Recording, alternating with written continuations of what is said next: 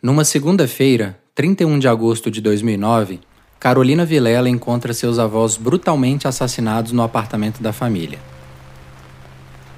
Seus avós eram o ex-ministro do TSE, José Guilherme Vilela, e sua esposa, Maria Vilela. Junto deles estava a governanta, Francisca Nascimento, também assassinada. Um crime violento e com requintes de crueldade. Foram 72 facadas e 3 pessoas mortas. Nenhuma das vítimas teve possibilidade de se defender. Não havia sinais de arrombamento, não havia testemunhas, nenhuma filmagem, nenhum registro, nada. No dia 2 de outubro de 2019, 10 anos depois, a mãe de Carolina e filha mais velha do casal, Adriana Vilela, é condenada a 67 anos de prisão pelo triplo assassinato dos pais e de Francisca. Neste podcast, vamos contar a história desse assassinato, que ficou conhecido como Crime da 113 Sul, mas sob um novo ângulo. Durante um ano, eu e a equipe do Metrópoles nos debruçamos sobre dezenas de reportagens publicadas na época. Entrevistamos os personagens-chave que nunca tinham contado sua versão dos fatos. Lemos diversos depoimentos. Ouvimos as 103 horas de áudios do julgamento de Adriana no Tribunal de Júri. Foi o mais longo júri da história de Brasília. Vamos contar para você, ouvinte, as provas apresentadas pela defesa de Adriana no tribunal que pouco foram faladas pela imprensa. Também iremos colocar a tese de defesa e de acusação em uma linha do tempo para você avaliar se elas se encaixam. Após ouvir os episódios desta série, caberá a você responder a pergunta: Adriana Vilela realmente matou os pais? Meu nome é Saulo Araújo, este é o Revisão Criminal, e neste podcast contarei para vocês os detalhes deste crime que chocou o país inteiro.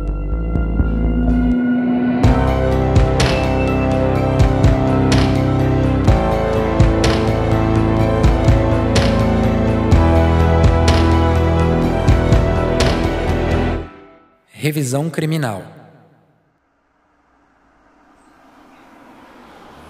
José Guilherme e Maria Vilela viviam em um luxuoso apartamento do Bloco C da quadra 113 Sul, na Asa Sul, uma das regiões mais nobres de Brasília. José Guilherme era mineiro e veio para a capital federal atuar na área do direito. Se tornou um influente advogado e também foi ministro do TSE entre os anos de 1980 e 1986. O jurista defendeu figuras famosas da política brasileira, como Paulo Maluf e José Sarney. Em um dos seus casos mais célebres, foi advogado do ex-presidente Fernando Collor de Mello no seu processo de impeachment. José Guilherme e a esposa eram donos da Vilela Advogados Associados, um dos escritórios mais importantes da cidade, e representavam ações de 35 escritórios de 8 estados brasileiros. Maria Vilela também era advogada e atuava principalmente na gestão do escritório. Os dois eram casados havia mais de 40 anos. Além dos filhos, Adriana e Augusto, eles tinham 2 netas, Carolina, filha de Adriana, e uma segunda, filha de Augusto, que por não ter qualquer relevância para a narrativa do caso, não daremos o nome. A governanta, Francisca Nascimento, era funcionária do casal havia 32 anos. Ela dormia no trabalho durante a semana e aos domingos visitava sua família em Santa Maria, uma carente cidade do Distrito Federal. Francisca não era casada e não tinha filhos. Apesar do patrimônio avaliado em 44 milhões de reais, Maria e José Guilherme levavam uma vida discreta, sem ostentar publicamente a fortuna, e tinham boas relações com a comunidade jurídica da cidade. Para o crime, foi destacada a delegada Marta Vargas, que chefiava a primeira DP da Asa Sul, uma delegacia que até hoje é sinônimo de status na Polícia Civil do DF. Em 2009, o então governador do DF, José Roberto Arruda, costumava premiar com posições de destaque na corporação os delegados que apresentavam bons desempenhos. No caso de Marta Vargas, o que estava em jogo era algo muito maior. Bem vista e respeitada pelos colegas, nos bastidores, ela era cotada para assumir o posto de Pedro Cardoso, o então diretor da Polícia Civil. Seria um marco para a corporação, pois Marta se tornaria a primeira mulher na história a dirigir a Polícia Civil do Distrito Federal. A resolução do crime da 113 Sul viria para sacramentar a ascensão de Marta ao topo mais alto na hierarquia da polícia. O experiente repórter policial Carlos Caroni, hoje no Metrópoles, acompanhou o caso de perto. Ele fala como Marta tinha muito prestígio dentro da corporação. Mesmo antes de começar a apurar o caso do triplo homicídio da 113 Sul, então a delegada Marta Vargas era uma das estrelas da Polícia Civil, né? Ela vinha em em ascensão, com muito destaque, sempre na mídia, vinha com o nome sendo cogitado para ocupar a direção-geral da Polícia Civil nos próximos meses, né? Havia também um projeto para emplacar a delegada como deputada distrital nas próximas eleições. Ela tinha um apelo popular muito grande, a comunidade por onde quer que ela passava, a procurava, né? E ela havia assumido a titularidade da delegacia da Asa Sul, que é uma delegacia muito visada pela repercussão, pelo poder midiático que as histórias que lá ocorrem possuem, né? Então ela vivia muito, com muito destaque na mídia. Nos meses seguintes ao crime, diversas coletivas de imprensa foram convocadas. A delegada também tinha por hábito passar muitos detalhes em off para os repórteres. Off, no jargão jornalístico, é quando a fonte da informação não quer seu nome mencionado na matéria. Marta compartilhou praticamente todas as linhas de investigação com os profissionais que cobriam o caso. Os familiares percebiam a atitude da delegada de manter o caso nos holofotes da mídia, como explica Augusto Vilela, filho do casal de vítimas. O que a gente percebeu, o que eu percebi na primeira DP, principalmente na primeira DP, até mesmo qualquer agente, qualquer delegado, todos queriam tirar algum proveito disso. Assim, acontece uma desgraça com você, mas infelizmente um agente público, ele quer faturar em cima de você, ele quer ficar famoso, ele quer dar entrevista, ele quer ser filmado, coisa e tal. Então, assim, isso eu logo percebi que estava acontecendo, né? E a doutora Marta Vargas não saía da... tudo dela era pela imprensa, a investigação dela era pela imprensa, ela não tinha nada de concreto, mas a gente viu que a tônica da primeira DP foi isso, aparecer na mídia. Então, assim, ela procurou estender esse caso o máximo que ela pudesse, e o que a gente precisava dela, que era uma técnica razoável de investigação, não teve. Maurício Miranda, promotor do caso, também comenta que Marta Vargas conduzia suas investigações voltadas para a imprensa. A própria doutora Marta, ela todo tempo ela dava entrevista para vocês, e eu que falava: doutor, vamos investigar, vamos investigar. A pressão da imprensa e da opinião pública sobre a polícia e sobre Marta Vargas aumentava, a cada dia sem respostas. Ela nunca disse isso a ninguém, mas para mim e para muitos outros colegas jornalistas, ela se desesperou para solucionar o caso. Na época, eu cobri as investigações do crime para o Jornal de Brasília, e depois passei a escrever sobre o caso para o Correio Brasiliense. Não era um crime comum, um casal de idosos da classe média alta de Brasília e sua empregada assassinados. Ele, um ex-ministro do TSE, uma das esferas mais altas do poder público. Esse crime bárbaro, tendo como vítimas advogados da elite brasiliense, não ser resolvido com prontidão, colocava em xeque a competência da polícia. Todos esses fatores inquietavam a população, que consumia avidamente as manchetes dos jornais sobre o crime. O tempo corria, e a delegada estava prestes a perder o caso para outra equipe. Adriana conta como a cobertura da mídia sobre o caso e a grande repercussão do crime teriam afetado o rumo das investigações.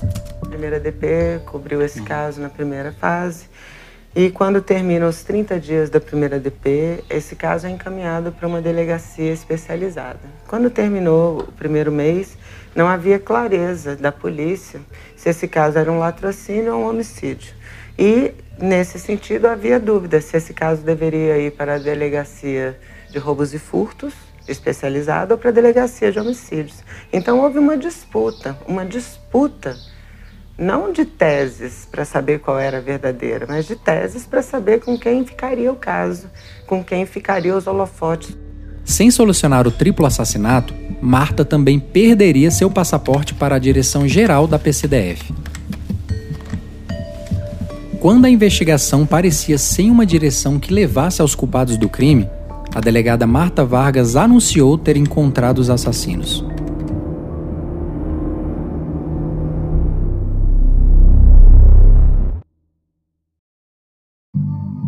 Como a delegada havia chegado até os possíveis assassinos, uma vidente contou ter visto uma foto do ex-ministro José Guilherme em um jornal e que o morto teria piscado para ela, indicando onde estariam os responsáveis pela tragédia. É isso mesmo que você ouviu. Uma vidente teria dado as respostas do crime com a ajuda do além. E a responsável pela investigação do caso, Marta Vargas, achou que essa seria uma boa forma de seguir nas investigações. O modo como a delegada escolheu dar continuidade às investigações, auxiliada por uma vidente, gerou dúvidas nos familiares das vítimas, que se questionavam do método escolhido pela polícia para investigar o crime. Adriana fala da angústia ao saber que a delegada se baseava nas suposições de uma sensitiva. Ela disse para mim: encontramos os assassinos dos seus pais. Sabe como eu cheguei até eles? Foi o espírito do seu pai que me levou até lá. Olha, põe-se no meu lugar uma pessoa que está diante da necessidade de ver esse caso esclarecido. É desesperador ouvir isso. Guiada pela paranormal Rosa Maria Jacques, a delegada disse, à época, ter localizado a casa dos 3 suspeitos em Vicente Pires. Lá, segundo ela, estaria a chave do apartamento das vítimas. O episódio repercutiu nos jornais e na televisão, como no trecho da reportagem a seguir. Foram presos 3 suspeitos. Na casa deles, a polícia encontrou, por indicação de uma vidente, uma chave do apartamento dos Vilelas. O caso parecia ter sido resolvido, não fosse por um detalhe. A chave, supostamente encontrada em poder dos suspeitos Alex Peterson Soares, Ramir Jalal e Cláudio Brandão, era exatamente a mesma apreendida pela própria polícia no dia do descobrimento dos corpos. Quem descobriu a farsa foi a própria Polícia Civil, por meio de uma perícia produzida pelo Instituto de Criminalística.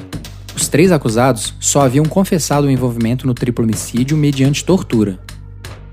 Posteriormente, durante uma investigação interna da polícia, foi quebrado o sigilo de e-mail da delegada, e nele havia mensagens em que Marta Vargas enviava as fotos dos suspeitos para que a vidente pudesse reconhecê-los. Marta Vargas e sua equipe haviam plantado uma prova para incriminar os 3 rapazes e dar o caso como solucionado.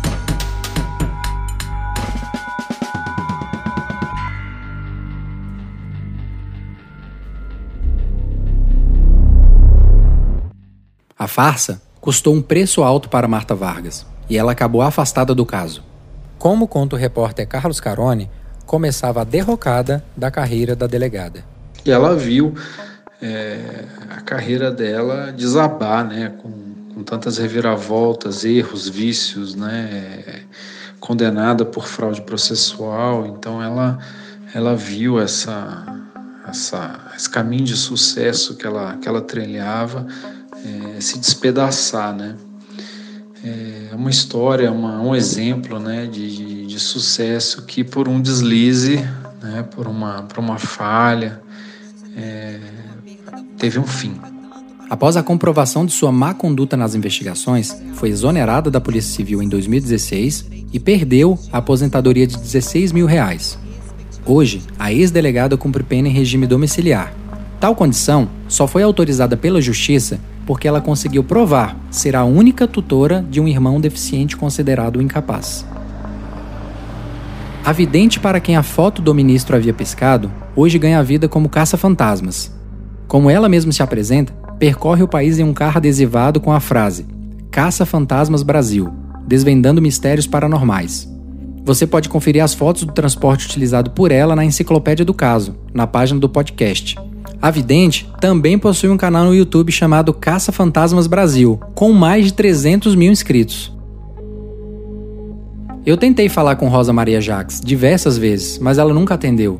O único retorno que tive foi por meio de uma mensagem pelo chat do Facebook. No texto, ela dizia que não fala mais sobre o caso e me passou o telefone do seu advogado. Também fui atrás dos 3 presos injustamente por Marta Vargas, mas por meio de interlocutores, eles disseram ainda temer por algum tipo de retaliação policial e fizeram um pacto de se manterem calados. Mas, voltando agora para a linha do tempo da investigação, o crime, então, passou a ser conduzido oficialmente pela Coordenação de Crimes contra a Vida, a Corvida, em novembro de 2009. A partir daí, uma nova linha de investigação se iniciava. E no tabuleiro do xadrez desse caso, as peças se moviam, até que uma nova suspeita é eleita. As desconfianças agora se voltavam para a filha do casal, Adriana Vilela. Nesse podcast, a equipe do Metrópoles se debruçou sobre o caso conhecido como Crime da 113 Sul.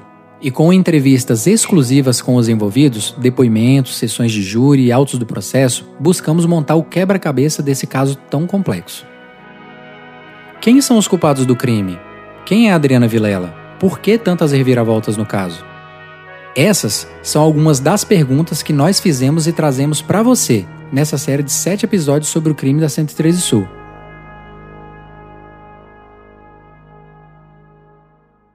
Esse podcast é produzido pelo portal Metrópoles. O Metrópoles é um portal de notícias com base no Distrito Federal. A vocação da equipe é apurar reportagens de fôlego que fortaleçam a democracia e o desenvolvimento social. Atualmente, o site é o 4º mais acessado no país e já venceu os principais prêmios nacionais e internacionais de jornalismo. Para acompanhar o nosso podcast Revisão Criminal, acesse o metrópolis.com. ou ouça os próximos capítulos dessa história nas plataformas de áudio. Até o próximo episódio!